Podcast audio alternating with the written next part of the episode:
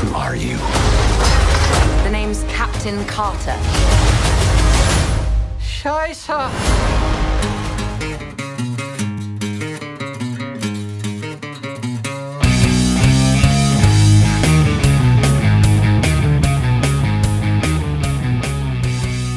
Hej og velkommen til Supersnak med Marvel Morten med Kim Helt, alias Morten Søndergaard. og Kim Skov. Det her er podcastet, hvor to tidligere tegneserieredaktører taler sig tosset om film, tegneserier, bøger og populærkultur, men med en helt særlig kærlighed til tegneserierne, mediet hvor alt godt opstår. Jubi! Og i dag skal det handle om Hvad nu hvis historier?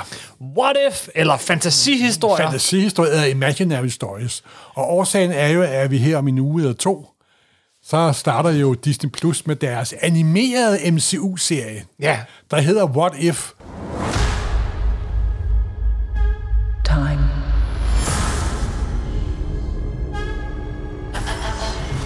Reality. Reality.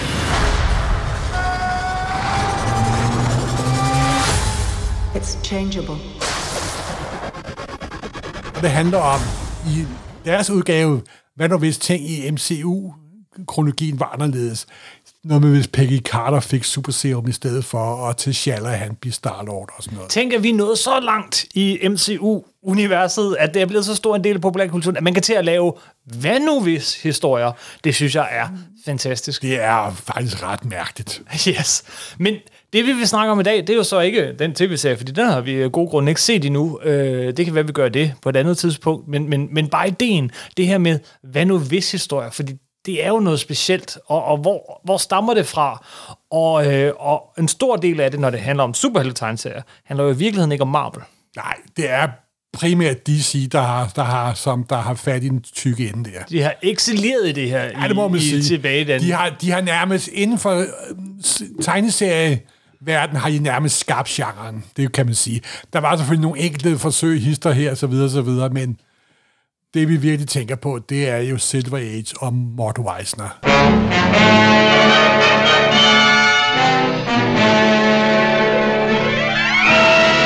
Men hvad er en imaginary stories? Ja, jeg må, i, i overskrifter, så kommer vi til at snakke Mort Weisner og andres fantasihistorier. Så kommer vi til at snakke øh, Elseworlds, som ligesom tog over senere. Og så kommer vi til at snakke Marvels What If. Ja. Men ja, hvad er, hvad er det egentlig? Vi bliver, nødt til, vi bliver nødt til at have en definition her, Morten. Ja, fordi alle historier er jo fa- fantasi. Ja, så hvad er det for noget pjat? Ja, det er, det er nemlig noget pjat. Men så er den her hvad nu hvis historie. Og det er jo svært at sige, fordi alle, når en forfatter sætter sig ned og skriver en bog, han eller hun, grunden til, at man læser en fiktivt værk, det er jo, at der er en, der har taget alle beslutningerne for dig. Jeg gider da ikke at sidde og finde ud af, om, hvornår, om mit valen vinder, eller det er Captain Ahab, der vinder, vel? Altså, det skal jeg du læse det skal svære troldombøger. Ja, netop, og det synes jeg også er noget snyd ved. Der, jeg har aldrig faktisk brugt mig op den, fordi når jeg oplever et litterært værk, en historie, en god film, så, så siger jeg simpelthen til dem, der har skabt det, gør med mig, hvad du har lyst til, manipuler mig, men gør det for helvede godt, for ellers så gider jeg ikke læse næste bog. Men samtidig, så tror jeg også, du siger, men gør det inden for de regler, du har sat op, for ellers så gider jeg ikke at være med. Jamen, det er jo en af grundene med en, ja, det, så lyder jeg jo, lyder jeg virkelig sådan.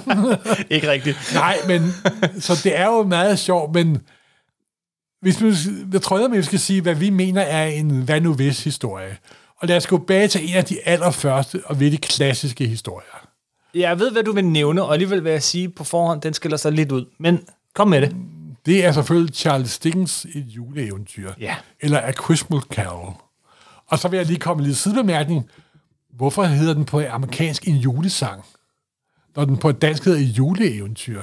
Det er fordi, den oprindelige titel fra 1843 er A Christmas Carol in Prose. Altså en julesang i, pros, i prosa.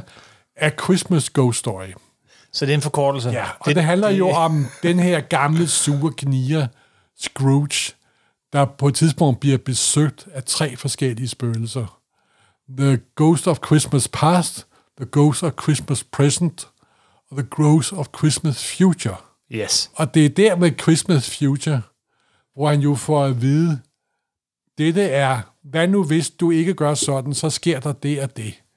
Og det er også det, der kendetegner de rigtig gode what-if-historier, hvad nu hvis-historier, at der er en moralsk habitus over det, ikke også? Det er ikke bare sådan, hvad nu hvis Sherlock Holmes øh, finder tre morder i stedet for fire morder, eller Loch ness viser sig at være grønt i stedet for rødt, og så videre. Det, der, er sådan, der skal være en moralsk kerne i det, ikke også? Der skal være en følelsesmæssig kerne i det, ikke også? Især det sidste, vil jeg det, er, det er ikke bare ren plot-mekanik, vel? Det og det der er mange af de moderne what if-historier, der bare er ren plot-mekanik. Mhm. Mm-hmm. Og det bryder jeg mig sandelig ikke om. Der skal være en følelsesmæssig kerne, og skal der simpelthen også være et, en mytologi, som folk er bekendt med. Her, her var det jo den, her var det jo samtiden, der var jo folk bekendt med folk, der var gnier, ikke også? Og, og derfor kan de forstå det hele det univers, og så videre. der var en gammel mand, gammel, sur, bitter mand, der blev omvendt, fordi han så, hvordan fremtiden var. Og det var sådan den moralske, på, det var den moralske habitus, der vel. Men, men hvorfor mener du ikke, at det er en what-if-historie? Fordi for mig så er en what-if-historie, eller en fantasihistorie, det er, det, det er noget, der tager udspring i en etableret kronologi i, øh, i en historie. Altså det bliver simpelthen nødt til at være en, en, en, et, øh, et fiktivt univers af en vis det kan jeg godt, delvis godt give, give dig ret i. Øh, så, så det kan være, hvad nu hvis øh, Sherlock Holmes døde, og Watson tog over, men ingen opdagede det? hvad nu hvis? øh, altså, øh, hvis det skulle være noget nogenlunde samtidigt. Men når Dickens laver, øh, hvad kunne fremtidsscenariet være, så synes jeg, det er lidt noget andet. Ja, jo, det kan jeg godt forstå, hvad du mener, men altså... Jeg, også grunden til at hive den frem, det er fordi, det er en historie, som alle kender. En historie, der næsten er lige så kendt, det er jo It's a Wonderful Life. Der faktisk er en Christmas Carol lavet som film Ja. i virkeligheden, ikke også? Ja. Men der ser man også det der univers. Og der er også en anden sådan... Men redder det, jeg ser også, hvor genren også er ved at få sin første kliché. Fordi alternativ fremtid er næsten altid mørk og undergangsagtig. den er sjældent lys og lykkelig. Men Morten, alternative fremtidsscenarier er ikke det samme som en what-if-historie. Nej, det ved jeg, synes, godt. det er faktisk ved- to Jamen, forskellige ting. Ja, det, det, det er jo... Du kan jo ikke skæmme imellem dem. Jo, det kan jeg. Okay. Det har jeg lige gjort. Det, jeg plejer, det jeg plejer at være mig, der er så, så det er også, skråsikker. ja, jamen, det er også derfor, jeg har en lille smule... Ja, det kan jeg høre. Nå jo, men for eksempel alternativ historie, det er jo også noget, der er blevet, der er blevet reddet omkring år 1810, bliver der så vidt jeg øh, omkring år 1907, hvor en, der skrev en artikel med, hvad nu hvis Napoleon vandt ved, ved, ved Waterloo. Ja, det, det synes jeg hører under, og det er jo faktisk, og det tager så ikke øh, udgangspunkt i, i, en, i, en, en fiktiv kronologi, men faktisk sådan, den, Den, den, den virkeligheden. kendte historiske kronologi. Ja, og det, det er der jo mange gode historier med. Mit yndlingsafsnit af Star Trek, mange yndlingsafsnit af Star Trek, er, er det her, hvor at øh, øh, hele 2. verdenskrig ændrer karakter, fordi at en vis person ikke dør i det afsnit. Ja. Edith Keeler ikke dør Og i hun det starter afsnit. en fredbe, fredsbevægelse, På det forkerte der, tidspunkt. der holder USA uden af, ude af 2. verdenskrig. Man in the High Castle, alle de her Simpelthen. historier. Hvad er det nu, hvis nazisterne vandt? Og det er, der er jo tre historiske begivenheder, som alle kredser om, når det gælder alternative Må historier. jeg, må jeg gætte? 2. verdenskrig? Ja, Uh, John F. Kennedy-mordet? nej. Åh, oh, der kom en rigtig god Stephen King-bog. Ja, ja men for nylig, jeg, jeg, jeg, jeg snakker mængder. Okay, så kom. Den spanske armada, amerikansk borgerkrig og 2. verdenskrig. De er omkring 60 procent af samtlige alternative historier i alle mulige fra. Men jeg vil godt give dig ret i, at Kennedy mor også bliver Ah, brugt. det, den er der oppe af. Men Steve King har faktisk skrevet en ganske udmærket en også. Mhm. Mm-hmm. Men er det en what-if-historie? Det er jo ikke en, det er jo en mand, der går tilbage og forandrer. Det er jo en science fiction-historie. Ja, det er det. Er det. Det er jo ikke, fordi en what-if-historie behøver jo ikke at være en science fiction-historie. Nej. Det er jo også en drømmehistorie, ikke også? Ja. Helten falder i søvn Åh, oh, nej. og drømmer, og bare dog havde sagt ja i stedet for nej. Hvordan Og- og- vil mit liv så være? Ja, og, og mange, og den er sådan set lige så god, fordi mange af de her, øh, hvad hedder det, fantasihistorier, what if historier, er jo typisk sådan, mm, personen falder af drøm og øh, falder De er i- nemlig ret Ja. ja. drømmeagtige, Ja. nemlig. Så lad os nu hoppe frem til det, det virkelig gælder om. Nemlig. Det er DC i 60'erne. Og hvorfor opstod deres fantasihistorier? Det gjorde På de jo, grund- fordi at det hele var låst fast et eller andet sted. DC-universet i 50'erne og 60'erne var meget, meget statisk. Og jeg tror, de arme forfattere var ved at være... og så indførte de, jeg tror officielt i DC-regi, den første uh, what-if-historie er faktisk nummer af Louis Lane, Ja. hvor, hvad nu hvis, og stor surprise, hvad nu hvis Louis Lane var gift med Superman, hvad ville der så så ske. Skal vi have en top 10 mest brugte, øh, hvad nu hvis plots? så tror jeg, det er det. Ja, ja. Ja, og det endte vist med, at det ikke gik særlig godt, og det er selvfølgelig en Louis Lane-story, der er blevet gentaget i det uendelige. Men der, hvor genren i vores begge to øjne virkelig fik liv og charme, og dem, vi kan huske, det er jo da Walt Weisner begyndte at pille især ved Superman-mytologien. ja. For der kom der også nogle Batman What If-historier, men det var så om, de passede sgu ikke rigtigt til det der. Det var som, at Superman-mytologien, det passede meget bedre til. Jamen, der kom, og der kom virkelig mange af dem. Det var nok den, der kom flest af. Og det er jo nok også fordi, at Superman er en af de der virkelig figurer, som er virkelig svære. Altså, han er evig god, og han er helt uovervindelig, og han er især dengang usandsynligt super, utrolig, duper, duper, duper stærk. øh, og, og man kan også løbe lidt sur i kryptonit-historier. Ja. og øh, øh, er Louis Lane ved at afsløre hans identitet historier, øh, Ja. og Lex Luthers fejlslagende planer endnu en gang. Så, så de støder pande mod mur, og så begynder de så at bruge det her. Imaginary ikke- stories. Imaginary kalder stories, ja. ja. Eller som de så vidunderlige hedder på dansk, fantasihistorier. Ja. Fordi alt det andet er jo benhård socialrealisme simpelthen. Men det er sjovt, at det, det er faktisk nogle af de allerbedste historier kommer her. Det er for nogle af dem, vi kan huske. Ja, Og jeg, altså, det er et underligt koncept. Men, men det er fantastisk. jamen, jamen, dengang jeg læste dem som barn, der synes jeg ikke, det var spor, jeg synes nærmest, det var fedt. Mm-hmm. Hvad nu hvis, at Superman og Batman var fjender, og hvad nu hvis, at Bruce Wayne var blevet øh, opdraget af nogle andre, eller hvad nu hvis øh, øh, øh, Superman havde fået børn, og de var blevet bortført, og hvad nu hvis de fik øh, nogle børn, hvor den ene havde superkræfter og ikke havde superkræfter, som der, de simpelthen bruger i den nye Louis Lane og Clark Kent til tv-serie, der kører for øjeblikket. Men nogle af de mest berømte er jo Superman øh, rød og Superman grøn. Det er, hvis man googler uh, Imaginary Stories DC, så vil den her historie, den vil nok dukke op som nummer et eller to eller tre. Ja, den stort set er alle steder. Jeg Den har er, aldrig selv været en stor fan af den, nemlig. Det er meget sjovt. og vi har nævnt den før i Supersnak, Ja. det ved jeg, og også fordi, at det her var en af dem, som øh, Super Ove, Ove Højer altid fremhævede som en af hans yndlingshistorier. Og den var også med i nogle, så vidt jeg husker, nu håber jeg, nu har jeg ikke en dansk komplet superheltesamling, men så vidt jeg husker, var den med allerede i en af de store gigantnumre, der kom tidligt i 60'erne. Ved du, hvornår jeg har læst den? Nej, Det har jeg i midten af 90'erne, slutningen af 90'erne. det Der var- genudgav Ove den. Det gjorde han. Der var sådan en Ej. kort overgang, hvor Superman var på 36 sider, så du fik sådan en, en 24-siders historie, så fik du Kan en jeg tredjedel huske, af den ja, her bag. En tredjedel? Mm. Ej, det var godt nok nære, hva'? Ja. Men det handler jo om, at Superman beslutter, at nu vil han prøve at gøre noget ved, ved sådan det hele, og så udsætter han sig selv for en kombination af grøn og guld og alt muligt andet kryptit på en gang, og så bliver han spaltet i to Supermænd. Vi nævnte den, da vi havde kryptonit Den, afsnit. det, ja, den, den blå og den, og røde. Og så går det ad stok og sten. Nu er der jo to Supermænd, og så laver de jo hele verden om. ja, Og verden bliver bare bedre og bedre. De laver en anti-evil ray på et tidspunkt. anti-evil Ray. Ja, så kan hvorfor, han- hvorfor har han ikke tænkt på det fra start af? det, er fordi, han var jo kun én Superman for helvede. Nu bliver han to. Den røde og den blå. Ja, og de er faktisk begge to øh, mere intelligente ja. End Superman. Fordi det hele går ud på, at han laver det her for at blive mere klog. Ja. Han gør det for at øge sin intelligens. Ja. Men så bliver han spaltet i to, og dobbelt så klog. Og den er vidunderlig. Og de gør bare verden bedre og bedre. Og til sidst ender de også med, at de bliver lykkelige gift. Og det er fuldstændig vidunderligt. Og så kan han få både Lena og Ja. Louis. Det er jo perfekt. Altså, he can ikke... Historien er grundlæggende, he can ikke have his cake and eat it too. Ja. Det er grundlæggende det historie.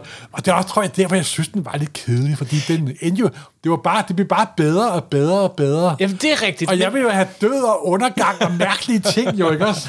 Men den er, den, er, den er charmerende tegnet, og så gør den det anderledes. Den går, det går virkelig bare fremad, fremad, fremad, mere og mere vanvittigt. Og, og det er bare, det, ja, øh, kage og mere chokolade og det hele. Ja. Det er en, det er en dejlig historie. Og så er der jo en anden af de mere kendte uh, what-if-historier. Mm. Og det er jo The Death of Superman. Ja, ikke den, vi kender fra 90'erne, Nej, men nej. den oprindelige Death Den of Superman. oprindelige Death of Superman. Som. Og det var jo helt andet. Der ligger han en lille parade og er blevet grøn af kryptonitforgiftning og så videre, så videre. Og det er jo onde Luther, som der, der står bag. Det var det tit. Ja, ja. Men han bliver jo gudskelov straffet. Men Superman, historien ender med, at Superman er død. Simpelthen. Sådan skal det være. Sådan Det kunne de have lært noget af i 90'erne. Nej, og så har jeg Morten, min du, egen, har, ja, du har en helt lille bunke her ja, så foran har jeg min din- personlige fa- favoritter. Jeg har Ja, må vi få dem, og så skal jeg komme med min bagefter. Uh, men kom med, kom med dine. Du altså, har, World Finest nummer 153. som du sidder her med en original kopi af. Og jeg kan jo ikke huske, hvad det nummer hedder på dansk. Jeg læste den første gang på dansk, men jeg har jo totalt forladt det danske. Hvad nogle gange... Jeg har svært at huske, hvad det er for nummer. Det kom i 60'erne. Og det handler om, at... Og det er jo også meget sjovt med den her What If-historie, fordi nogle gange laver de også det hele grundlæggende om, simpelthen. Her er Bruce Wayne. Øhm, han er ikke... Øh, hans far er videnskabsmand, og han er ikke læge.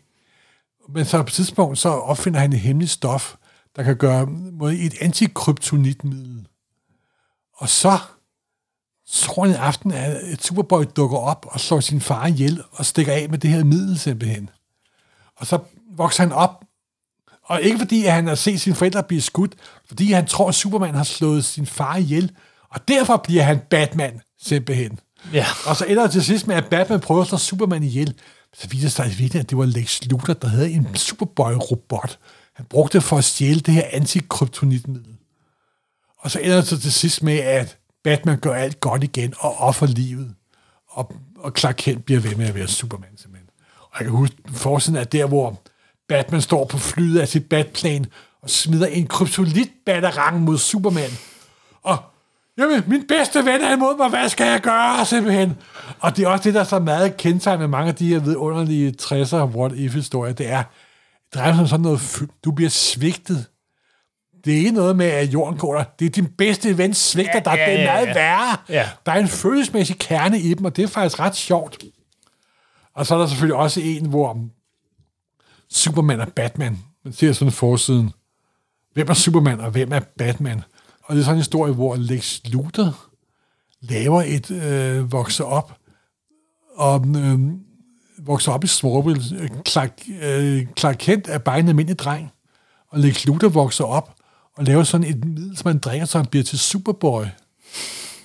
Og så ender det til sidst med, at øh, og Clark Kent kommer i virkeligheden fra Krypton, men det ved han ikke, fordi han har mistet hu- hukommelsen.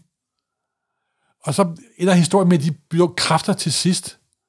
Og Lex Luthor overfører sine kræfter fra øh, til øh, Bruce Wayne, så han øh, til Clark Kent, så han bliver Superman simpelthen. Du kan godt høre, at jeg er lidt forvirret. Ja, det synes jeg. fordi de, de har lavet utallige øh, what if-historier, hvor de varierer den her form med, hvem er Batman, hvem er Su- Superman, og så videre, så videre. Og det var jo Walt Weisner, som der stod bag. Hvem, bare lige kort. Mort Weisinger. Ja, han er jo den kendte redaktør på Superman i hele Silver Age-perioden. Og han var også kendt for at være noget af en svær herre at bide skære med. Men det er altså ham, der i en meget kort periode grundlagde hele den her Superman-mytologi, der faktisk lever den dag i dag. Ja, hele uh, The Extended Family, om man Jamen, så hele Extended Family, og selvom den mm, sådan set reelt kun kørte måske i 10-15 år, så har den varet meget, meget længere, og, den bliver, og det bliver refereret den dag i dag nærmest simpelthen. Det, der er nogen, der har prøver, øh, nogen, der prøver at argumentere for, at man faktisk burde sige Superman, uh, created by Jerry Siegel, Joe Shuster og Mort Weisinger. Fordi, altså, der er faktisk ret... Øh, de skabte den oprindelige Superman, ur-Superman, som ja. er, er den stærke mand, der kan hoppe over en bygning, og er sådan en... det vil man sige social justice warrior. det ved jeg ikke. Men, øh, men det er ham, det er Mort Weisinger, som så øh, tager Superman skridtet videre og, og får ham i radioen. Og han er også øh, ind over alle manuskripterne til tv-serien, øh, til tegnefilmene, til det hele. Det er under Mort Weisinger, at vi får, øh, at Superman vokser i styrke, og, og, at, og vi får Kryptonit og Jimmy Olsen, og det er det og også det det andet. sjove, fordi da så øh, tv-serien stoppede, så er det også om, at han blev, givet, givet fri nemlig.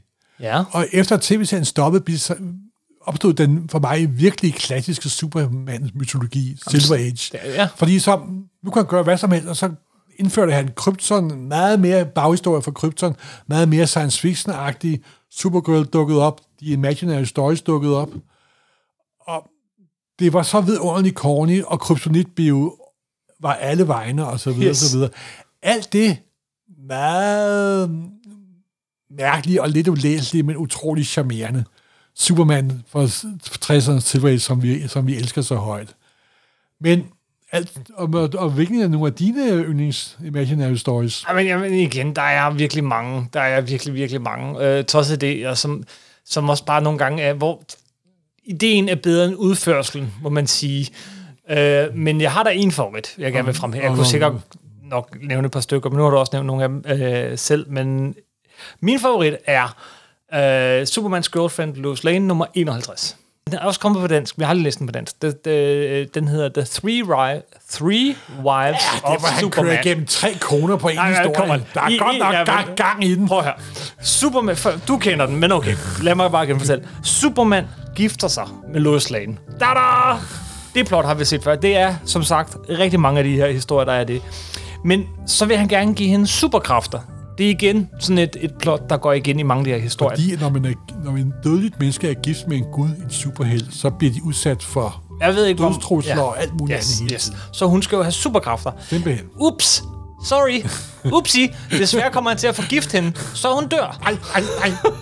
Men tror simpelthen, det er løgn, du kan, når man læser de historier. Og så stikker Superman af og, og siger, at han vil aldrig nogensinde gifte sig igen. Og i, i mellemtiden, så er Lena Lang, hans high school sweetheart der, ikke? Hun har set chancen. Hun ser chancen, og, den, og fordi Superman er væk, så bliver, øh, så, så bliver Lex Luthor god. Fordi øh, nu er Superman jo væk, så bliver Lex Luthor god. Så har det, ingen, det er meget så har han ingen grund til at være ond. Nej, han har ingen grund til at være Og ved du, Så hvad der hvis sker? Batman ikke var der, så han, var Joker den største held på jorden. han frier til Lana Lang. Og Superman har svoret aldrig at gifte sig igen, og, og så på deres store bryllupsdag, så øh, der, der er Lex Luthor, og, og hende står og skal til at blive gift. Så skifter Superman øh, mening, og lige der på stedet, lige når de skal what, giftes, a, what a dick.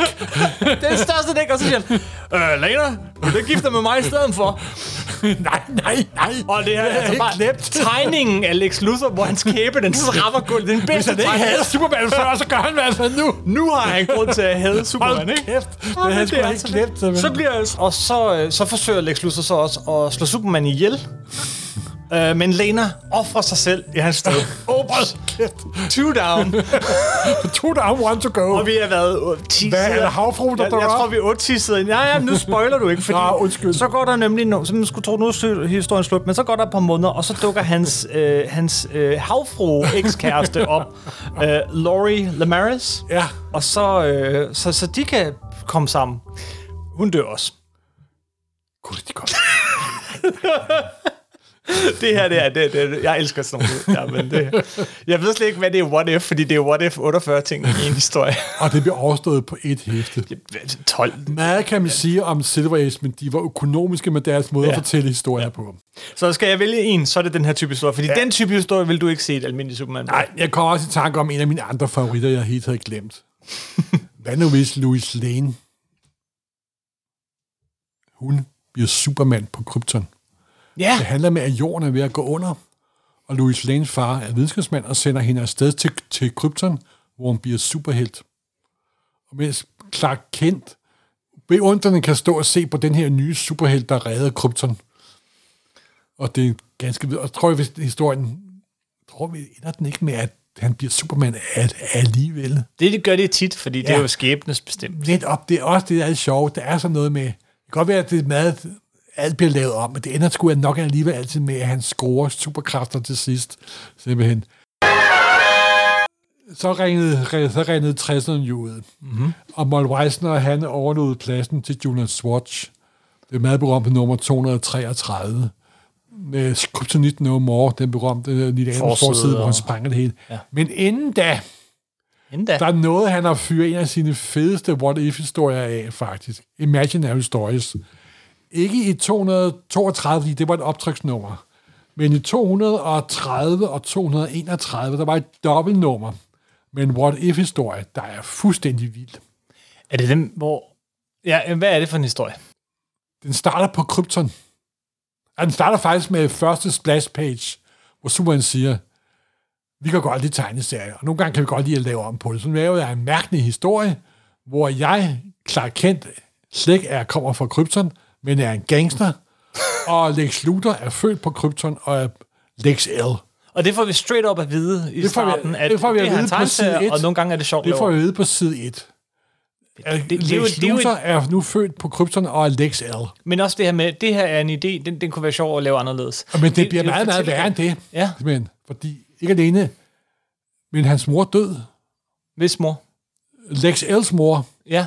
er død, fordi at Jor-El er kommet til at slå hende ihjel ved et forsøg, for Jor-El er blevet sindssyg. Og det er Jor-El, der udsletter krypton. Upsi.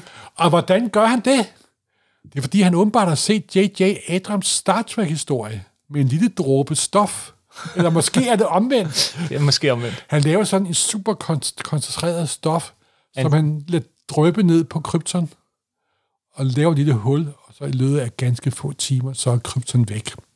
Men Lex Luthor, jeg slutter Jor-El, der er skikkerne sindssyg, har besluttet at rejse til jorden, hvor hans søn kan få superkræfter. Så tager de afsted til jorden. Inden da er der et gangsterpar, der har fået en søn, der er Clark Kent. Sådan et øh, øh, dillinger. Simpelthen. Det, Bonnie og Clyde. Bo- Bo- Bonnie og Clyde har fået en søn, der er Clark Kent. Som der bliver opdraget af en videnskabsmand, fordi da øh, Georges rumskib ankommer til jorden, så kommer han til at slå Clark Kents forældre ihjel. og så er der en videnskabsmand, der adopterer Clark Kent og indpoder en elektronisk ondskabsstemmer i hjernen på ham simpelthen. Den omvendte godhedsstråle. Simpelthen. og så ender det med, at Lex Luthor vokser op i Smallville. Man ser, og, og, og man ser sådan en lille baby Luthor med, med skaldet hår, der flyver oh, afsted, og så videre, og så videre. Ja, ja, ja. Men Joel, der indser han, at han har den der sygdom, der gør, at han er sindssyg. Kan han se på sådan en, en, en krypton, en medicin-kryptonmåler.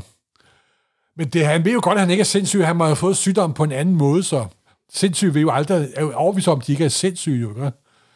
Og så kører plottet derudad, og så ender det med, at Louis Lane bliver forelsket i Clark Kent, der er ond, fordi de der indbyggede hjernestråler, der den her dæmmer, han har i hovedet, gør ham det hjernevasker Louis Lane til at blive forelsket i Clark Kent.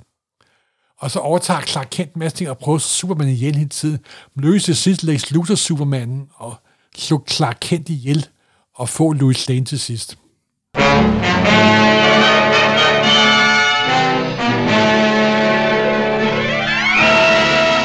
Det var den måde, Mort Weisner sagde farvel til superhelte, til, su- super, til en Superman-gerning. Og det er jo meget sigende, at han sluttede af med en imaginary story. Fordi det er måske Mort Weisners allerstørste bidrag til moderne superhelte. Det var, at han skabte den sande imaginary story, simpelthen. Og hvad er så næste kapitel af, af What If-historien her? Ja, jo, næste kapitel er jo, at Walt Weisner havde jo beat a dead horse. Ja der har været så, der var ingen, så der, mange af dem. Der var ingen, der tog at røre Imaginary Story i meget lang tid. Men den type fortællinger finder så alligevel vej ind i bladene bare på anden vis. Øh, så bliver det bare øh, noget, der skete på jord 2. Eller Superman og Lois Lane nej, blev men gift de, på nej, jord men 3. De, de, ja, det gør, men de holdt sig lidt væk fra det. Ja, Så ja. i 76, Det er mange år senere. Ja, og over hos, hos Marvel, Der, der var Roy Thomas, han fik idé. I am the Watcher. I observe all that transpires here. But I do not, cannot, will not interfere. I 1976, der er, der er Marvel vokset så meget, så de har en stor kronologi, og, og meget mere end DC egentlig, fordi DC der var meget, sådan meget stillestående, men, men Marvel udvikler sig, altså, og er, en lang fortløbende saga. Simpelthen. Øh, men på det her tidspunkt, så er, er skaberne, altså Stan, øh, Stan Lee og Jack Kirby, de har forladt forladet, De og for så, langt- for langt så er der en, en fanboy, en der elsker og kender alle de her historier er til Roy hudløshed. Er Roy Thomas, Ja. som tager over ved, ved styrpinden. Ja. Og hvad sker der så? Ja? Han laver en serie, der hedder What If. Det er navnet på den tv-serie, vi snakker om. Netop, og det er også derfra, at serien hedder det i dag. Og det første nummer i What If hed, hvad nu hvis Spider-Man var blevet medlem af Fantastic Four? Men så gør Roy Thomas det, han opstiller nogle, nogle faste regler nemlig. Det er ikke bare sådan free for all, hvor Mort Weisner på første side laver Clark Kent om til en helt anden, og Bruce Wayne er faktisk er slet det, han er en helt anden, og så videre, så videre. Han laver sådan nogle rigtig, en rigtig typisk Roy Thomas teknisk ting. Det her skal passe. Vi skal finde et panel et sted i den kendte Marvel-kronologi, hvor det gik den ene vej, men gik den anden vej. Det er ligesom Sliding Doors, den der 90'er film. Det skal Fuld, være... fuldstændig. Jamen, gud, det er ikke den film jo. Det er jo faktisk en fantastisk what if Ja, ja, Gwen Paltrow. Gud, simpelthen. Der er også er med i... It's all Ej, connected. It's all connected. Ej, det har jeg sgu ikke tænkt på. For helvede. Og hun kan garanteret ikke huske, at hun har været med inden. Kan det, kan- det kan hun nok ikke. Det er det, der er så, så sjovt ved hende. Oh, har jeg været med i nogle film? Wow. Nå, det var jo til sidespring. Nej, men fordi så laver han til en what-if-historie. Og så siger han, og så da han laver endda en vært i den her, det er The Watcher. Ikke alene jagtager han 616-kronologien, det var dog før, de havde kaldt den normale Marvel-kronologi for 616. Men hvad nu hvis der sker det, og sker noget andet? Fordi i Spider-Man nummer 1, mm-hmm. der har Spider-Man ikke nogen penge. Han har lige, øh, og så beslutter han, hvad med Fantastic Four? De må sgu da tjene nogle penge. Jeg kan da blive medlem af Fantastic Four. Og så prøver han at bryde det Fantastic Four, og, det, og de bliver ret for bløde for, han er jo ret sej, og han, men de får ham stoppet alligevel. Og så da Peter Parker, eller Spider-Man finder ud af, at han ikke får nogen penge, så, så svinger han bort igen. Men så i den her what historie så siger hey, vent lidt, vi går sgu til medlem, så kan du få lov til at få nogle penge, for vi har brug for en som dig, du er effektiv. Og så handler først noget om, hvad der så skete, da Spider-Man blev medlem af Fantastic Four. Det er ikke en regel, de bliver ved, men i starten er det reglen der. Det, Ja, i nummer to var det også en meget kendt begivenhed. Det var med, med Rick Jones og Hulk og så videre, så videre. Og i tre var det noget med Avengers. Men redde nummer fire afviger Roy Thomas for sin egen øh, regelmæssighed. For nummer fire hedder What if invaders didn't disband efter 2. verdenskrig? Hvad nu hvis invaders ikke bliver opløst efter 2. verdenskrig? Mm-hmm. Og det er godt nok en what if-historie på forsiden. Men i, på, på letterpagen siger han, det var faktisk det, der skete, men jeg kunne ikke rigtig putte historien ind, ind andre steder, simpelthen. det var første, men langt fra sidste gang, at en what-if-historie lige pludselig viser sig at blive kronologi. Altså, Ja. ja. at det ikke bare er, hvad nu hvis, men det faktisk sker. Og nogle gange så er det what-if-historien, som lige pludselig bliver inkorporeret i den almindelige kronologi, ligesom det gjorde med, øh, med, med de her øh, Defenders-historier. Men så er der også nogle gode eksempler på, at der kommer de her vanvittige idéer, øh, som så Der var jo et- inspirerer en... en øh, Jeg ved ikke, om den inspirerede. Jeg tror, at det var ikke, jeg tror ikke Jason Vi- og Aaron bliver inspireret af den Vi historie. tænker på den samme. Hvad nu, What hvis, if Jane Foster var blevet til Thor? hvad, hvad, hvis, hvad hvis nu hun var blevet to i stedet Ja, for? og det lavede de tilbage i 80'erne, et, eller 70'erne, tror jeg faktisk, det var, et nummer med, hvad nu hvis Jane Foster blevet Thor? Fordi når Thor nummer 136, tror jeg, det er, eller er det 37, det kan godt være, det er 37, så tager øhm, øh, Thor nemlig sin daværende kat, Jane Foster, med op til, til Asgard, og får lov til at besøge Odin, og hun bliver forvandlet til en gud, og hun flipper totalt ud, og Odin beslutter, hun skal væk, fjerne for evigt, og det liv skal lave om, det er far, der bestemmer her. Jane Foster bliver sendt væk og ud af historien i mange år. Så dukker hun jo op igen i kronologien. Og så endte med, at hun blev Thor i Jas- Jason Aarons fantastiske run på Thor. Ja, her, helt op i vores dage. Helt op i vores dag, og det er en fantastisk run. Men det er også en ikonisk what-if-historie. Meget ikonisk, hvor det historie. Ej, ideen var bedre end historien. Historien var ikke særlig god. Men ideen, var, var den god? Der er jo ikke nogen stor forskel på, hvad hvis uh, Jane Foster var Thor, øh, og hvad hvis uh, Lois Lane var Superman. Nej, nej, det er jo sådan lidt den gamle historie, det ikke også? Men så kom der en, den nye udgave af tegneserien, så, så også er grundlaget for en ny Thor-film, der kommer jo. Mm-hmm. Og den glæder vi jo til, hvor Natalie Portman, Natalie Portman bliver til Thor. Det glæder vi os til. Det glæder vi os rigtig meget til. Every universe different. Each one unique. Slow down a little bit. There's a few people in the room that don't understand. Not me, I, I get it. Okay. Og så i nummer 5, så laver de en historie med, hvad nu hvis Fantastic Four fik andre kræfter.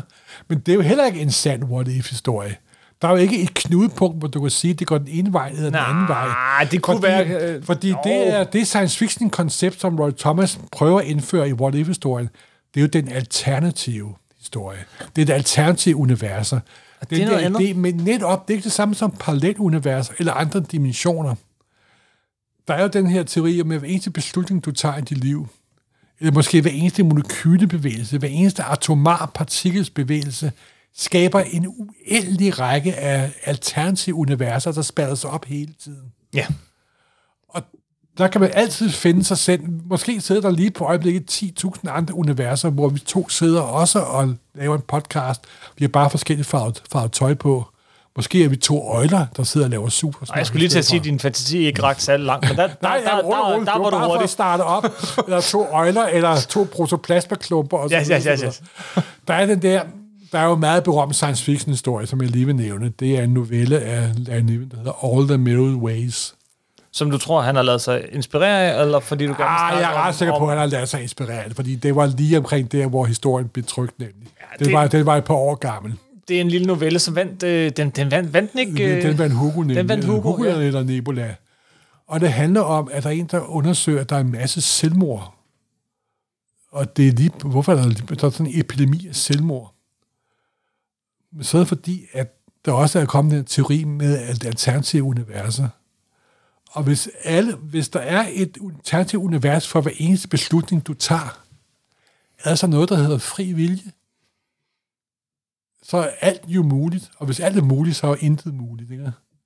Og, det, og så ender det selvfølgelig med, at hovedpersonen skyder sig selv ind i hovedet. Så jeg tror, at Roy Thomas har læst den der uh, Larry Niven novelle, mm. All the Mirror Ways, der er ganske fa- fa- fantastisk. Men der sker jo det, at forfatter har sgu altid svært ved at holde sig til de regler, de har lavet for sig selv. Ja, det kunne man jo høre allerede. Og, og What If blev ret hurtigt udvandet. På et tidspunkt var der for eksempel en What If-historie med, hvad nu hvis Nick Fury øh, var blevet dannet, ude, det var blevet opstået i det ydre rum. Og der er baggrundshistorien af Leonard, at, man sprang middelalderen over, at Leonardo da Vinci's idéer blive ført ud i virkeligheden, og så sprang man middelalderen over. Selvom øhm, Leonardo da Vinci godt er efter middelalderen, det er jeg godt klar over, de løb ret hurtigt af sporet. Ja, men, men, men det løber også lidt tilbage, fordi at, det er jo egentlig det er sådan en, en, en, en sjov regel, det der med, at det skal være et bestemt punkt i historien, hvor man går til venstre i stedet for til højre. Ja. Det er jo ligesom Roy Thomas' men går du tilbage til det, vi snakker om før, nemlig fantasihistorien, så var det også, hvad hvis nu Superman var en kvinde? Eller, Jamen, jamen, det er netop det, og det er også fordi, at Roy Thomas' øh, historie indeholdt ikke sådan en følelsesmæssig kerne, nemlig. Nej, Det tror jeg også var en af grunden til, at de ikke, måske ikke rigtig virkede på samme måde. jamen, den holdt ikke så længe Fordi, den første øh, omgang. fordi når det er det der meget strenge what if, så er det mere så om, at de ikke kan beslutte sig til, hvilken historie de synes, der er god, og hvilken historie de synes, der er dårlig, nemlig. Mm-hmm. Og så kørte der jo det første what if, det kørte i, i mange år. Men der kom jo også nogle meget sjove nogen ind imellem. Ja, skal vi have et par højdepunkter? Hvor mange år kørte den i starten? Jeg, Øh, jeg tror, den kørte fra 76 til 84, så vidt jeg Nå, jamen, i mit hoved var der to serier. Men det, Jamen, det var der, så kom der en anden en, der kørte fra 89 til, 8, til, ja. ja. til 99. men, men der er faktisk nogle rigtig gode historier i den første der omgang. er faktisk også nogle rigtig gode nogen. Ja. Der er, for- også, de- fordi de så er sat også nogle gode kræfter på. Og så har de også det her, øh, jeg synes, vi skal lige blive ved, inden, inden vi kommer på de gode kræfter, de gode historier, og nævner nogle af dem, men, men det her med, at de havde en, en intro. Det havde også en vært. Det var Og- The Watcher, der var vært. En vært fuldstændig ligesom i, i de gamle skrækblade i Det var. Uarto, der var blevet til Fætter Madike. The Watcher, og det er noget, man har fortsat den dag i dag. Han er tit ja. øh, ham, der introducerer bladet, fordi han, kan jo, han er jo bare ham, der øh, kigger på det, og så siger han, men hvad nu hvis? Fordi vi møder ham jo i afslutningen på vores afsnit nummer 1.500. Det der gjorde vi. siger Uarti, Uarto, ikke Uarti, Uarto, han holder øje med alle verdener. Mm-hmm. Simpelthen. Derfor har han også øje med de utallige øh, forskellige alternative marble-verdener, der, der findes. Hvad foregår der her? Hold kæft! Det, det er jagttageren. Han hedder Uatu. Min race er dømt til kun at jagtage. Aldrig at blande sig i multiuniversets skæbne. Men i første omgang, What If, ja. øh, øh, under Roy Thomas, øh, hvad, hvad er det så? Altså, og, der, er, det er nogle, der kom jo for eksempel, John Byrne lavede en, What If Fantastic Four ikke fik deres kræfter. og den kom på dansk i Marvel-klubbens og den er faktisk rigtig god, fordi er der den. dukker Uarti op flere steder i historien og fortæller historien om, hvordan på trods af, at de ikke fik kræfter, så klarer de problemerne alligevel. De får målmand ned med nakken alligevel. Mm. Og der er pointen jo, at de vil altid være Fantastic Four, selvom de ikke er Fantastic Four. de Det er ikke kræfterne, det ryggrad. kommer an på. De har ryggrad. De har ryggrad. Det er Hvor det, en der er eller anden det dag, en eller anden dag, at nogen, der bliver nødt til at lave en Supersnak t-shirt, hvor der bare Ja. på ryggen står Ja. ryggrad. ryggrad simpelthen. Den sande superegenskab, yes. ryggrad simpelthen. Yes, yes, yes. Frank Miller har lavet en. Han lavede to. Han har Han faktisk lavet to. to. Hvad, hvad, hvad for en uh, tænker Og du på? det, jeg tænker på, det var, at Murdoch var blevet Agent of S.H.I.E.L.D. Ja, da vi, da vi snakkede om at lave det her afsnit, så, så sagde jeg også Frank Millers historie, og så nævnte du den, og så Ja. blev jeg lidt paf, øh, fordi den havde jeg nærmest, den havde jeg faktisk glemt. Øh, men, men den historie er, ja, hvad nu hvis han var... Så vidt jeg husker, det er Okay. godt nok mange år siden, jeg har læst den, men så vidt jeg husker, at det øjeblik, hvor Matt Murdoch får det der radioaktive stof i ansigtet, så dukker Nick Fury op i sin flyvende bil og flyver ham til et hospital. Ja. Og så finder de vist ud af, at han er ret sej, ham der, og så laver de ham til S.H.I.E.L.D. i stedet for. Og det husker du som stor klassiker? Det gør jeg ikke. Den, Det jeg var, det var fordi, der var Frank Miller, der tegnede den for helvede. er okay. Okay, han lavede faktisk en anden, som Ja, var, hvad nu hvis Elektra Ja. ja. ikke døde? Og, og der bliver de, de bliver gift og det hele. Det er What If nummer 35. Ja, Og, og det er en god historie. Ja, flot. det havde jeg faktisk glemt. ja, det har der Ja, men de er også de. lidt forglemmelige, fordi der er jo et eller andet selvmodsigende i hele den her hvad nu hvis, uh, what if ting, fordi, fordi det er uden for kronologien, fordi altså, på en måde er det ikke lige så gyldige historier, og det er meget få af dem, og det er jo plat, men sådan er det, men så er der nogle få af dem, som bare er så fede, fordi at de siger noget om holdet på en anden måde. Ja. Ligesom den Fantastic Four-historie, du nævner der, hvor de fleste af dem er bare sådan en, hvad nu hvis et eller andet skete. Ja. Og så er de lidt forglemmelige, men, men, men altså, nu snakker jeg selv om Marvels, men nogle gange så rammer de bare et eller andet, hvor de, de formår at fortælle noget om karakteren, enten ved at gøre det modsatte, eller, eller, eller lignende. Og der, der bliver de gode. En anden af de sådan lidt mere opfindsomme what-if-historier, som jeg synes er Oh, værd lige at nævne. det er et svært ord at bruge, men du, hvad er Ah. opfindsomt? Ja, men der er en, der hedder, hvad hvis nu en anden blev bidt af den radioaktive æderkop? En anden end Peter Parker. Og så i løbet af et enkelt hæfte, så ser vi, hvad vil der egentlig ske, hvis nu Flash Thompson blev bidt af den radioaktive æderkop? Hvad vil der ske, hvis, øh, hvis øh, J. Jonah Jamesons søn blev bidt af den der radioaktive æderkop? Og Tante May bliver også Og. Tante May bliver vist også bidt af Ja, den det, der. den tror jeg, jeg kan huske. Men jeg kan huske, den er positiv. Jeg kan huske den. Jeg kan huske, at, at Flash Thompson, som jo også øh, øh, prøver sådan en wrestling-karriere, ligesom, ligesom Peter Parker gjorde i, i det første øh, historie fra Amazing Fantasy 15. Men han kommer til at slå ham der, han slås mod ihjel, og så bliver The han sådan Marble. Ja, ja, og så må han flygte fra loven, og sådan noget. Det, sådan, det, går, det går frygtelig galt, hvis ikke lige det er Peter Som Parker. sagt, den største kliché inden for What If er, det går altid galt, når der sker noget andet, end der bør ske.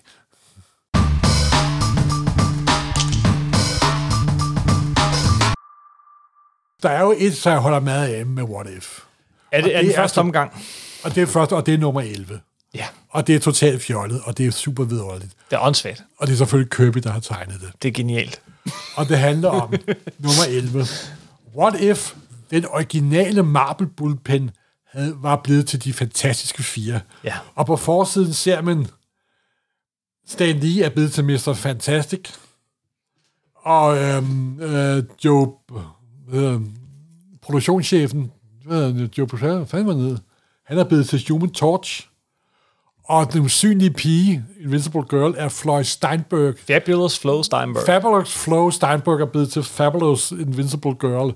Og the, Jack King himself, Jack, Jack the King Kirby, er blevet til The Thing. han har altid været det Han har altid været The Thing. og på forsiden, der ser man ham med cigar i hånden, og så møder de de samme problemer, som de gjorde, og den er fuldstændig vidunderlig og totalt fjollet. Og det var faktisk en, som Roy Thomas fik Jack Kirby overtalt til at lave.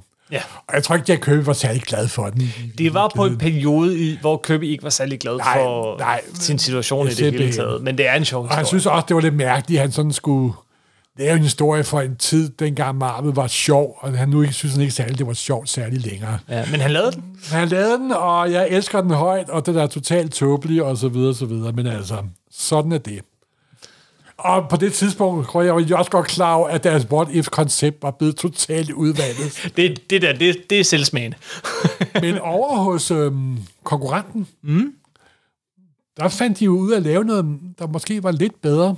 Ja, en deres oprindelige fantasihistorie, og, en, og en Marvels, i hvert fald første omgang, What If. Og det var, ja, øh, ja de endte jo med at kalde det andre verdener. Elseworld. Elseworlds. Simpelthen.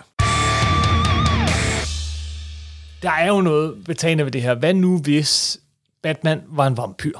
Ja. Hvad nu hvis... Ja, du har en bunke af dem med Hvad her, nu hvis så i stedet for, at jeg Batman mødte sidder... Houdini? Ja! Hvad nu hvis Oh. han mødte Jack the Ripper? Hvad hvis han... I, Der er også en meget sjov en, som de fleste ikke kender. Batman The Golden Street of Gotham, der handler om amerikansk arbejderkamp, hvor Batman blander sig i tilbage i forrige århundrede. En af et, et enormt godt team, som er meget kendt i dag, Ed Burbecker og Sean Phillips. Deres første samarbejde var Batman Gotham Noir. Gotham Noir. der er Noget, noget Marvel kopierede nogle år senere Ja. med Spider-Man Noir og Simpelthen, Daredevil Noir. der handler om og- en alternativ historie med øh, kommissær Gordon. Mm. En af de aller, allerbedste. Det er tror jeg, Batman, de brugte. Ej, jeg hader, at du hiver den frem, for det der, den bog, du har der, og det var nærmest en lille bog, den er umulig at få fat på Ja. i dag. Men det er Batman, Batman, Nine 9, Lives, som er... en, der foregår tilbage, hvad nu hvis Batman var noir tilbage i 50'erne. Og den er fuldstændig vidunderlig. Enormt svær for fat. Jeg, jeg begynder at ane et mønster i det, du siger. De er alle sammen Batman-historier. Nej, det er det faktisk ikke, for der findes også House of... Øh, Life and The Last Family of Krypton, Den kender jeg ikke. hvor øh, det handler lidt om det der Walt Weisters sidste plot, hvor øh, Jor-El rejser til jorden. Mm-hmm. Her er det en ikke sindssygt Jor-El, der rejser til jorden for at redde sin familie. Det går jo galt, alligevel, vil jeg sige. Den kom sådan i en uh, trenummers en. Men den nok mest berømte Elseworld af dem alle sammen, det er jo Kingdom Come. Ja, Men er det en Elseworld? det synes jeg ikke, det er, Morten. Jamen, det synes jeg nemlig heller ikke, det er, men de Nå, har skrevet, du den så med? De har skrevet Elseworld på. Den har simpelthen fået logoet, og jeg tror, det er fordi, at Elseworlds begyndte at betyde ikke en del af den normale kronologi. Så en historie, det er som... netop derfor, fordi Elseworld var ikke nogen sand what-if-historie. Nej, det var den ikke nødvendigvis i hvert Ikke fald. nødvendigvis. Det var mere, hvor vi enten laver en alternativ fremtid, Og det er ikke en Elseworlds. ja, eller hvordan slutter de her helte, eller vi tager vores kendte, ikoniske figur, Batman, Superman, Wonder Woman. Det var som regel Batman. Også lidt Superman, og meget sjældent Wonder Woman. Fordi Batman er altid, kan man altid putte ind alle mulige steder. Og hvis du putter Superman ind i middelalderen, så laver han middelalderen om i løbet af 10 minutter. Jamen, kan vi ikke lige... Øh, når du er ved den, men ja. Så det er derfor, at de mere brugte deres kendte figurer og putte dem ind i kendte historiske settings. Og den mest berømte er selvfølgelig øh, Batman by Batman by Gaslight. Gotham han- by Gaslight, Gotham by som Gaslight. du nævnte lige før i forbifarten hvor af Mike Mignola. Jack the River Ja. simpelthen. Tre andre meget kendte, vil jeg så sige, sådan, og, og de fortsætter jo hele vejen op til i dag, men tre andre meget kendte er The Nail, som er faktisk ikke er kommet på dansk, som er Ja, det er jo faktisk en, hvor de bruger konceptet korrekt. nemlig, Fordi der er der et søm, der kommer i vejen og forandrer hele historien. det hele er bare, at øh, Supermans øh, adoptivforældre, jamen, på vej hen, der hvor de vil finde raketten, punkterer de. Simpelthen. Og altså, a nail on the road. Så, øh, Det er fordi, der er det amerikanske udtryk, uh, because of a nail was lost, the battle was lost.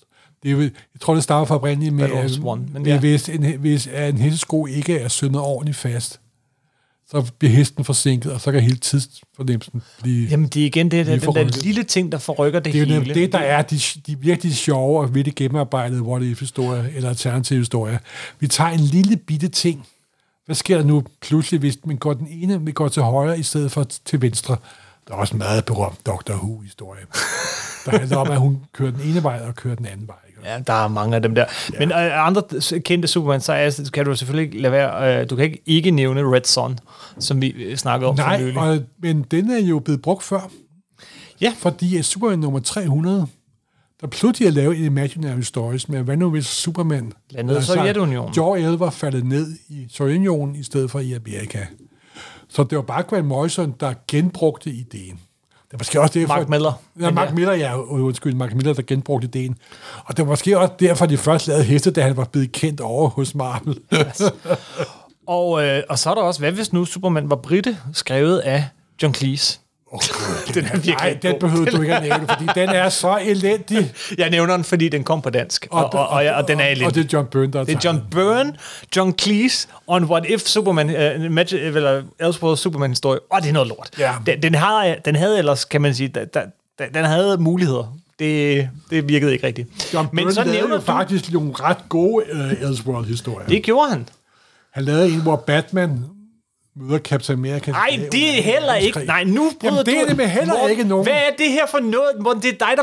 Nu det, du sidder og Der bryder står reglerne. Elseworld på. Jamen Morten, du bytter om. Du bytter om. Det kan godt være, at der er et logo, der hedder Elseworlds, Ja. men det er ikke Jeg. Jamen, jeg, netop, jeg prøver bare på at påpege, at de kunne heller ikke overholde reglerne. Ej, altså, jeg er lidt chokeret, Morten. Dig som... Okay, Jamen, jeg, jamen, jeg, jeg påpeger bare, at der ikke er nogen af dem, der... Hvor svært det er at lave en korrekt what-if-historie. nej, men, men, men, nej, men det er heller ikke fair, fordi... Øh, det er ikke fair, fordi... Jamen, hvorfor mener du så ikke... Hvorfor, mener, hvorfor er Mort Weisners historie i 60'erne så, og hvorfor er den ikke? Okay, det er imaginary stories, fantasihistorier. Elseworlds... Batman møder Captain America under 2. verdenskrig. Ja, det er en virkelig fed historie. Men, Den er faktisk ganske udmærket. men crossovers, altså Batman og Captain America, Batman og det, det er. Spider-Man, Superman og Hulk, eller Batman og Hulk, og, og, og så videre, Eller så videre, så videre. Predator møder Archie. For eksempel. For at tage de mere ultrerede. Vi har lavet et, øh, et, et godt langt afsnit om crossovers engang. Fordi det kan man er gå tilbage bare, og høre. Men kan mere negativt sige, det er money grab. Ja, men det er heller ikke fantasist. Jamen, det er jo alt er fantasihistorie, som du har startet med at sige, men du bytter lidt om, synes jeg, fordi Elseworlds er ikke ligesom What If. Elseworlds er jo, er jo på en gang andre verdener, men det er også bare et, øh, et, et, hvad hedder det, øhm, et stempel, som de kom på historier, der ikke var en del af den faste kronologi. Netop. Så det var bare en lejlighed til at slippe for kronologiens spændetrøje. Ja, og er det tit og ofte, kan man sige. To meget tæt på relaterede genre er selvfølgelig crossoveret, øh, hvor især, ja, især fedt er det jo, når DC og Marvel, men crossovers fortsætter jo den dag i dag. Og dem synes jeg ikke, vi skal snakke om i dag. Nej, altså. men, øh, men der var jo en periode, hvor Marvel og DC godt kunne finde ud af at arbejde sammen. Mm. Og der lavede de mest kendt selvfølgelig øh, Spider-Man møder Superman, men der kom også en masse andre gode, faktisk. Ja, ja, ja, ja, ja. Øh, Det en af de allerbedste var faktisk også i stort format øh, med Hulk møder Batman, simpelthen. Det Nå, faktisk tilbage i, Ja, øh, tilbage i i, de 80'erne. gode gamle dage, Ja. simpelthen. øhm, og, og, og den anden genre, altså de der fremtidsscenarier, ikke? hvor du øh, nævner Kingdom og der Come. er den mest kendte, er selvfølgelig Kingdoms Come. Ja, det er den anden mest kendte, vel? Efter Dark Knight Returns. Nej, der er også en, der er endnu mere kendt, og- er faktisk er rigtig god, Ja. som du har glemt at omtale, som du ikke tænker på. Øh, Den ultimative imaginary stories. Hvad så? Ej, Morten, Den havde du glemt. Morten, han hiver lige noget frem fra bunden af bunken her, og du har jo ret. Og, Whatever happened to the man of tomorrow? ja, Fordi der kom Christ on Infinite Earth, og samtidig blev John Byrne ansat til at lave Superman om, til at genskabe Superman-myten, til at give den en frisk gang maling. Men inden da skulle de tage værdig afsked med den gamle Mort Weisner Silver Age. Og så satte de to af tegneseriehistoriens største toptalenter sammen. Den gamle, klassisk skolede tegner Kurt Swan. Sammen med det gale engelske ungdomsgeni, Alan Moore. Alan Moore, der jo også havde søbet sin hjerne ind i nostalgi og 60'er Mold Weisner. Og så skrev han det der en af de bedste Superman-historier nogensinde og det er jo faktisk, og det er måske ikke nogen what if, det er mere en the end historie, ikke også? Ja, for nu kommer du ind på en sidegren af det her, for nu har vi nævnt øh, sidegrener til fantasihistorier er øh, what-if-historier, men det er også parallelle universer, altså du kunne næsten sige, at hele Ultimate-universet i Marvel er en slags what-if. Ja. Øh, men, men ikke inden for mine rammer, fordi for mine rammer, så er det en færdig afsluttet historie. Den skal ikke køres for vidt, så bliver det bare en anden kronologi, sin egen selvstændige kronologi. Så har vi fremtidsscenarier som Kingdom Come og, og, og Dark Knight Returns og, og sådan noget. Men Eller- så er der også en undergenre igen, som hedder Den sidste historie. Den sidste historie, the end.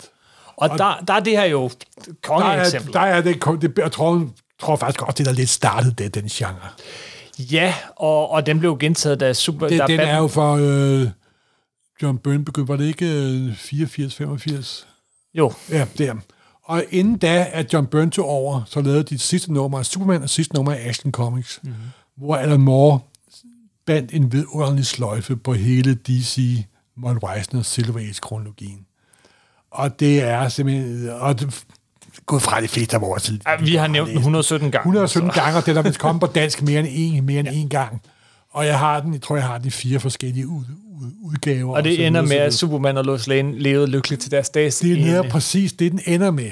Den Og det er starter med en masse død og undergang, mm. men Alan Moore er jo ikke kyniker. Nej. Det er Alan Moore nemlig ikke. Han er en blødhjernet, gammel, uh, softy, sentimental, ligesom, ligesom os. Og det ender med, at de får en anden til sidst, og Superman mister sine kræfter og lever lykkelig med Louis Lane til deres dages ende. Og det er skønt. Det er en vidunderlig historie, simpelthen. Det blev en subgenre, som kørte her. Altså, vi kan, jeg regner med, at vi vender tilbage til What If hos Marvel Ja. om lidt. Ja. Øh, men, men, men, men The End var jo også en serie, der kørte i, i midten af 2000'erne over hos Marvel. Der ja. har været talrige eksempler. Der var også Whatever Happened to the Cape Crusader og, og så Ja. videre. Øh, knap så vellykket. Men, men Marvel havde jo sådan en helt, helt sidegeskift af den her, øh, også en slags De har den fantasihistorie, stadigvæk. Den er... sidste, der kom, det var Erik Larsen, der lavede Captain America The End. Det er rigtigt, det er lige for Ja, nylig. ja, det er lige et par måneder siden. Det er en fast serie, der har kørt i 10 år snart. Ja, det tror jeg. Sådan, det dukker en af, en af de bedste eksempler.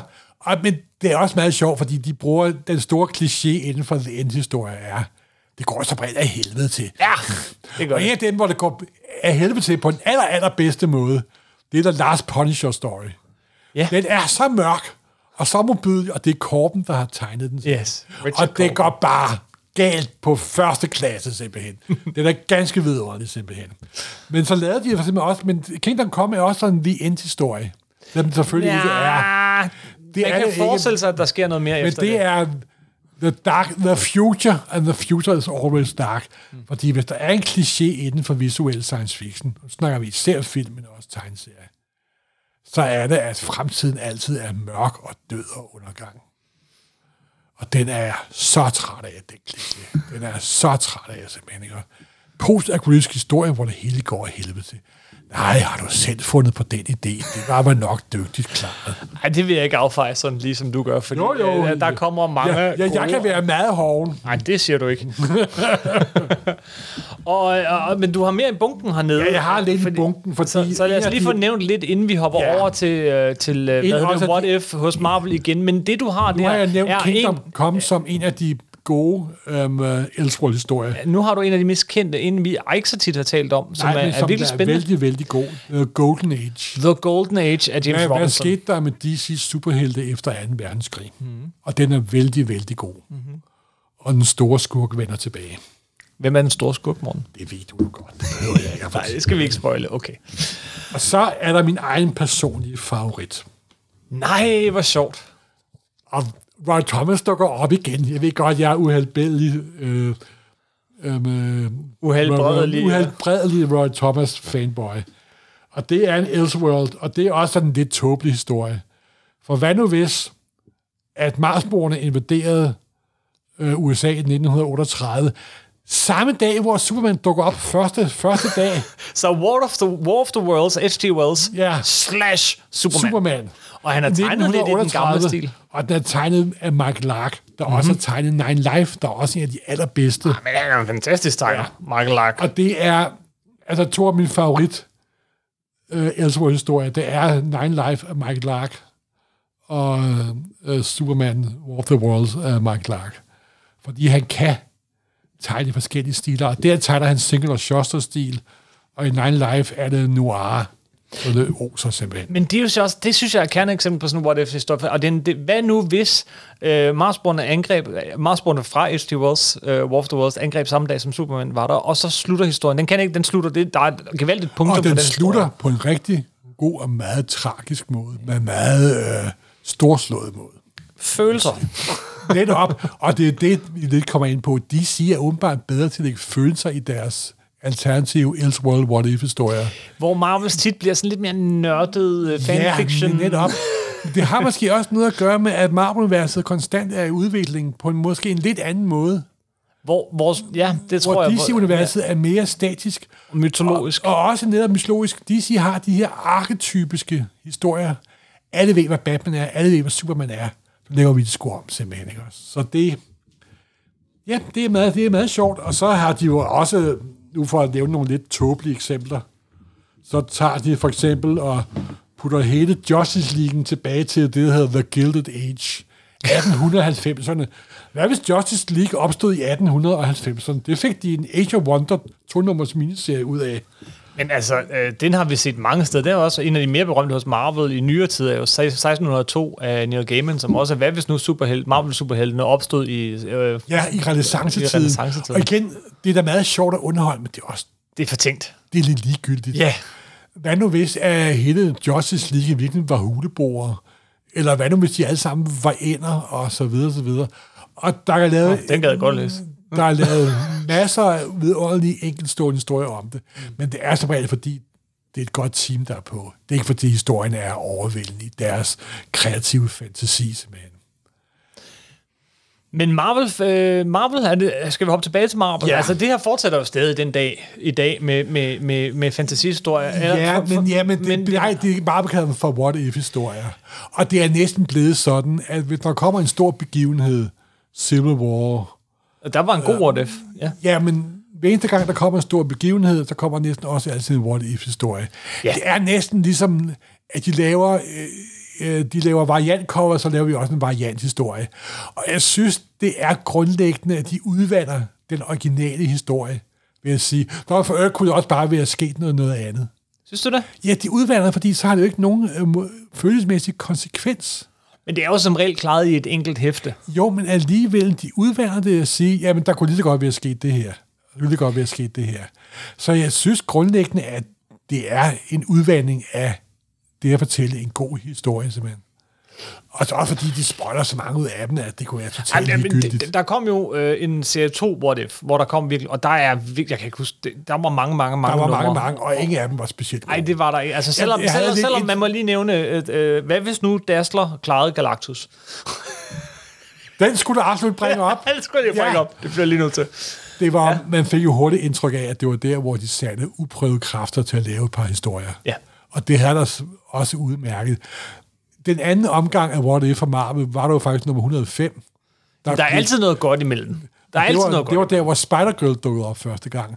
Der blev til over 100 numre, og hvor hele MC2, deres alternative MC2-univers dukkede op. Som på nogen måde var lidt en forløber til Ultimate-universet. Simpelthen. Øh, Dog i en Tom DeFalco, Roy French, meget traditionel stil. Jo, jo, ja, ja, jeg siger ikke, det er godt. Men der er dukket nogle ting op der, som, som er Det har en vis charme, men man skal være meget kaneret Marvel-fans for at synes, det, det er rigtig godt. Det var serien, der ikke ville dø. Den blev ved med at vende Den bliver ved med at blive, den genopstod for de døde igen og igen og igen. Lige for nylig faktisk øh, på dansk, øh, har vi, nu har vi jo Spider-Verse på dansk, øh, og der, der sker det, at, øh, at, øh, at den historie nærmest får en afslutning i sådan en lille, et par paneler, altså meget typisk øh, den slot, hvor, Ja. ja. hvor at, øh, Fordi at der Peter satte, dør. Det der Spider-Verse, der satte Dan Slottsov til, nu vil jeg omtale hver eneste forbandede universelle variation, der har Yes. været på Spider-Man-myten. Og jeg tror, der var en eller to, han ikke kunne bruge, fordi på grund af copyright, men han fik den nævnt alligevel. Ja, ja, så bliver de offscreen eller Og det er antydet. fuldstændig vidunderligt at læse. Det er også derfor, at den første Spider-Verse er så guddommelig morsom. Nu snakker vi tegneserien, ikke filmen, men, men, Nej, nej. men, men den, er nemlig, den er nemlig eksemplet på, at, at han tog alt. Altså, som i alle, øh, alle Spider-Man nogensinde, fra alle øh, paralleluniverser, alle alternative kulturer. fremtider, alle kulturer, Der film, var den indiske, hvor han er taxachauffør i Emma Bomb. det, det, det hele, men og alle What If Spider-Mans, han tog alting, og det hele førte sammen. Og det er så også en anden ting, når nu vi er inde ved det her What If-begreb, som, som, som jeg, synes er lidt sket i nyere tid, og, og især ud af Elseworlds hos DC, men hos begge forlag, at hver gang de lavede sådan en, øh, en, øh, en hvad nu hvis fantasihistorie, så er det ikke længere nok, at det er en fantasihistorie. Nej, så skal det være sit eget forgrening af universet. Det bliver sådan en helt... Altså, det er sådan, lad det nu bare være en enkeltstående god historie, men, men der er en tendens til, at så skal man lige drøbvis vende tilbage til det, og vende tilbage til det, og vende tilbage til det, og så er det lige pludselig sit helt eget ikke kun, sideunivers. ikke kun drøbvis. Nej, så, så er det ikke en... en Og det fan- værste eksempel er jo, Hvad er det værste eksempel? Fordi jeg kan komme på det er flere. Chris. Nå, Exiles! er det Exiles, du tænker på? Chris Claremont lavede jo en helt alternativ version af sin egen udgave af X-Men. Åh oh, jo, men inden da, så var han jo også med på Exiles, som var en historie om alle de parallelle universer i Marvel-universet, hvor man hopper men, rundt men omkring. det var jo det var jo tilladet, fordi det var en gruppe, hvis egenskab var, at de kunne hoppe rundt men- i alternative universer. Men det, du nævner der, er jo så det mest ekstreme tilfælde af hvad nu hvis tænkning, nemlig hvad nu, Hvad nu hvis... hvis Chris Claremont havde øh, ego og kræfter nok til at gennemtvinge en serie med hans tåbelige idéer?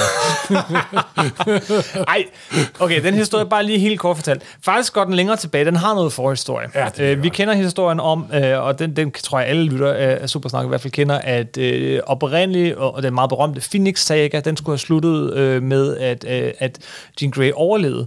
Men det fik øh, Jim Shooter stoppet. Men så nogle år senere, så kom, der, Shooter. så kom der en hvad nu hvis historie. Ja. Hvad nu hvis hun havde overlevet? Ja. Øh, af John Burton. Og, og, øh, og, og sådan har der allerede været nogle, hvad nu hvis øh, forfatteren faktisk fik sin vilje. I 1991, efter øh, 28 år øh, ved rådet, øh, nej, slå rådet, 18 år ved rådet, eller 19 år, ved, ved rådet for X-Men, så blev øh, Chris Claremont sådan lige pludselig smidt af, øh, og, Jim Lee fik lov at bestemme, og, og det var Jim Lees plots, der fortsatte, og, og hovedforfatteren, hovedarkitekten bag hele X-Men-universet, øh, forsvandt lidt forsvandt nærmest bare fra, Ja, på, på, på en lidt adrop måde. Lidt for brugt måde. Øh, men så mange år senere, øh, så, så er der nogen hos Marvel, som tænkte, hvad nu hvis han fik lov at fortsætte? Så øh, hele ideen var, hvad nu hvis vi ikke havde smidt ham øh, væk fra serien? og så fik han lov at fortsætte X-Men som om. Så den fortsatte virkelig fra det hæfte, hvor han var blevet smidt af som forfatter. Ja, men det er jo snyd alligevel. Det er nemlig snyd, fordi, fordi det er jo den ikke historie, han lavede, var jo en, han ville have lavet, hvis han var blevet ved. med al tydelighed. Jeg tror, Ja. der går tre numre, så slår han, øh, så slår han øh, hvad hedder det, Wolverine ihjel. Ja. Og det har han jo aldrig fået lov til. Nej, netop. Og det har han heller ikke gjort. Så det igen det der med, at hvis det er alternativ fremtid, så er der død og undergang og drama. Ja, ja. Simpelthen. Og han lavede i øvrigt også en X-Men End, øh, som også var... Ja, det gjorde han da også. Som var, den var, hvad var den? Ja, 24 numre lang, eller sådan noget. det er ikke grotesk, Og bestemt ikke det bedste. Øh, så nej, ikke så godt. Men der er kommet flere af dem, og der kommer også, hvad hvis nu, øh, hvad hedder det, X-Factor var fortsat af, af, af Louis Simonson, og, og så videre. Der Gud, har været flere af det, dem. Gud, der har også været, det havde Ja, ja, ja. simpelthen. Nej, nej. Og, og her på det sidste, på det aller sidste, der er de jo begyndt sådan, øh, hvad nu hvis øh, Peter David fik skrevet et nummer mere, eller hvad hvis nu Chris Claremont fik skrevet et nummer mere af New Mutants osv., så, videre. så de begynder at dukke op, dukke op her drøbvis. Men det er jo ikke rigtig what-if-historier, er det? Nej, men det igen, det er en variation, fordi nu det kan vi nok hurtigt blive enige om. For os er de sande, ægte what if historier det er fra, fra 60'erne. Og de lever også i den der naivitet, og den sta- statiske univers, der var. Du kan sgu, det er svært at lave en what if historie i univers, der på overfladen forandrer sig så meget. Ikke? Ja. Men nu er det jo det nyeste skud på Marvel. Det er jo ikke en what if, det er life story. Life story. Ja. Hvad nu, hvis heltene udviklede sig i korrekt tid? Den kører i øjeblikket, og der har faktisk været nogle rigtig gode. Der har været en eksempel. virkelig god en. Den første var med, hvad nu hvis Spider-Man blev skabt, som han gør i øh, virkeligheden tilbage i 60'erne, men så ældes som et normalt menneske 70'erne, 80'erne, 90'erne og 0'erne. Den var virkelig god. Den var serie. virkelig god. Og så prøvede de at gentage succesen med Fantastic Four. Den har så Og jeg har lige læst nummer et, Ja, og jeg kommer ikke til at læse resten af serien, okay. fordi den er totalt hjernedød tåbelig. Nå. Fordi han laver hele... I det her nummer, der kender Red Richard og Ben Grimm slet hinanden. Så de begivenheder, de har... Det Er det, handler- er, det var, er det Mark Russell, der har skrevet den? Nej, det er en, som der hedder... Ja, det er Mark, Mark Russell. Nå, jamen, så bliver det da være meget godt, Morten. Ja, netop. Det er også det, det, så det, var, det, var, det, var også chance, det, der undrede mig. Nej, jeg får ikke nogen chance, fordi han har totalt ødelagt ideen for nummer et. Han har slet ikke fattet, hvad ideen gik, gik ud på. Fedt. Simpelthen. Så der er nedlagt fod, fod, fodforbud. Ja, vel, ja. Så, og det er jo også der, vi kan nå til vores konklusion, hvis der skal være en konklusion. Ja, det, det vi snart til. Hvad er det? Fantasy-genren, imaginary stories, fantasihistorierne, det er en udvalgt genre, og det er blevet til noget, det er blevet til, vi tager vores figur og putter ind i sådan en ny kronologi og en ny ting, og så kan vi måske lave en ny sjov historie.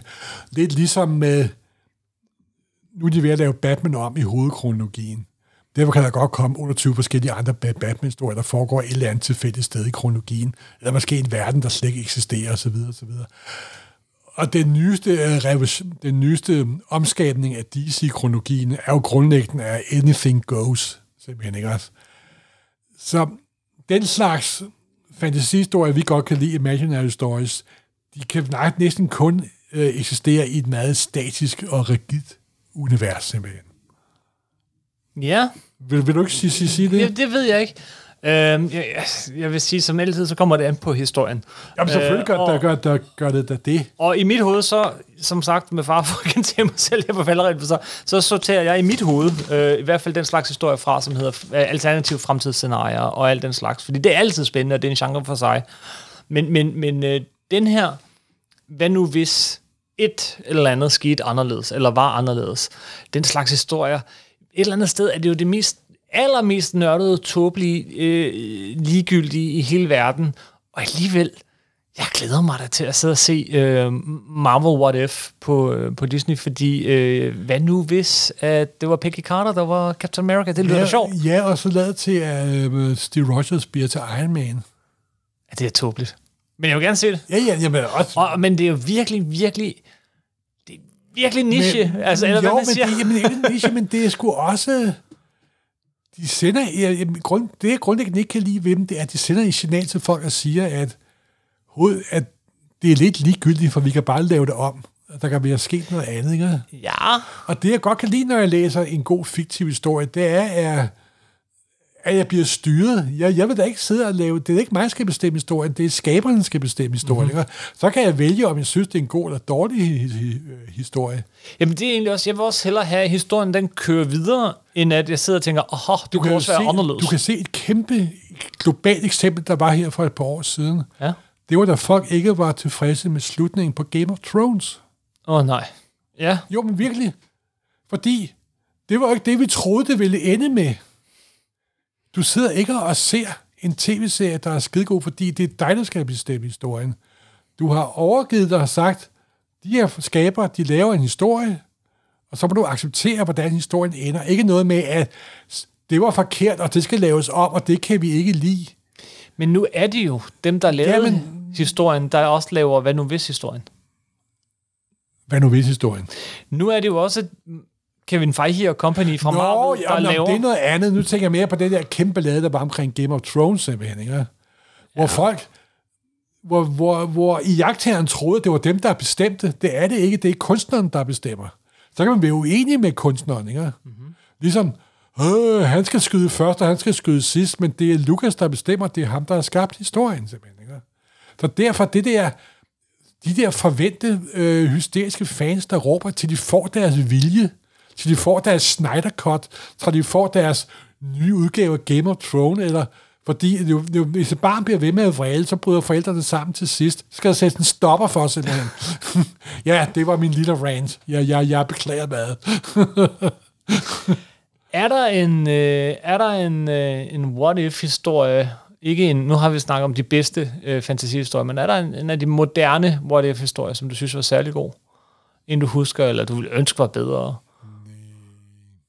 Af en eller anden grund, så tænker jeg tit på, det er jo som regel et godt tegn, men jeg synes ikke, det er en god historie, men jeg tænker tit på, øh, Brian Michael Bendis, han lavede sådan en, øh, hvad nu hvis Karen Page havde overlevet Daredevil-historie. Øh, Nå, det, det, det, det, det kan jeg huske ikke huske. Jamen, der, der, der er Brian Michael Bendis blevet til The Watcher. Det er meget mærkeligt. Den er Okay, ikke, den er ikke okay. god.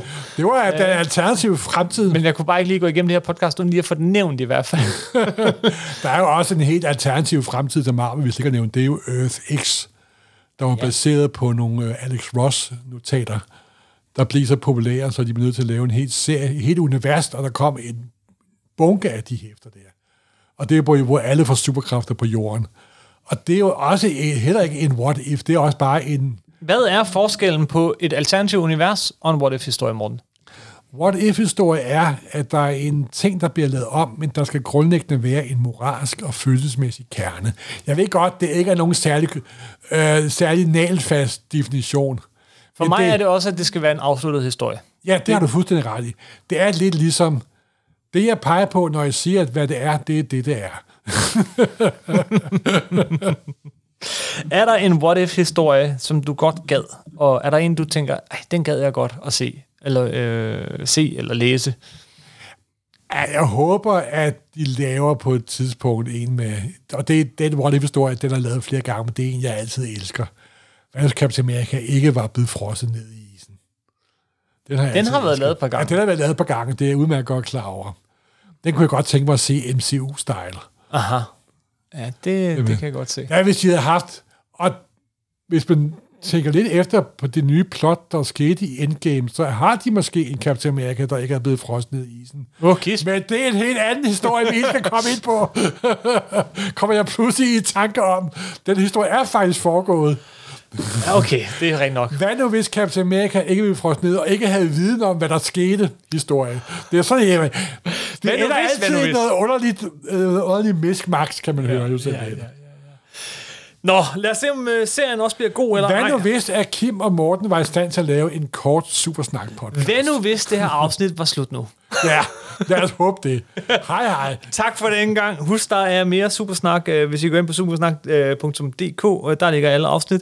På vores Facebook-side kan man kommentere på de her afsnit, og jeg vil virkelig gerne se nogle af jeres eksempler, høre nogle af jeres eksempler på nogle af jeres favorit what if historier, for det er altid sjovt, og man bliver mindet om nogle dejlige vi har ting. garanteret glemt en helt. Nej, vi har glemt, jamen det er ikke bare glemt, vi har sprunget en masse, masse Ja. over. Jeg har en hel liste her foran mig af ting, jeg ikke har nævnt.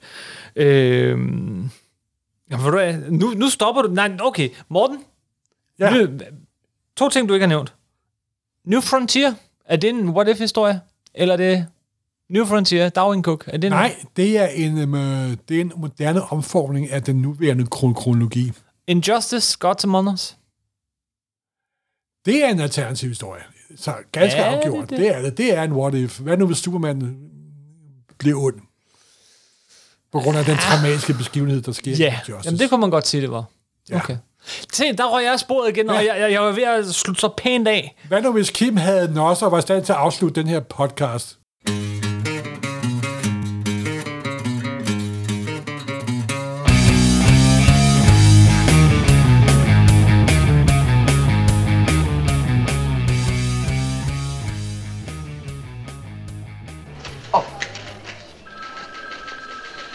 There's one thing I almost forgot. Do you have another minute?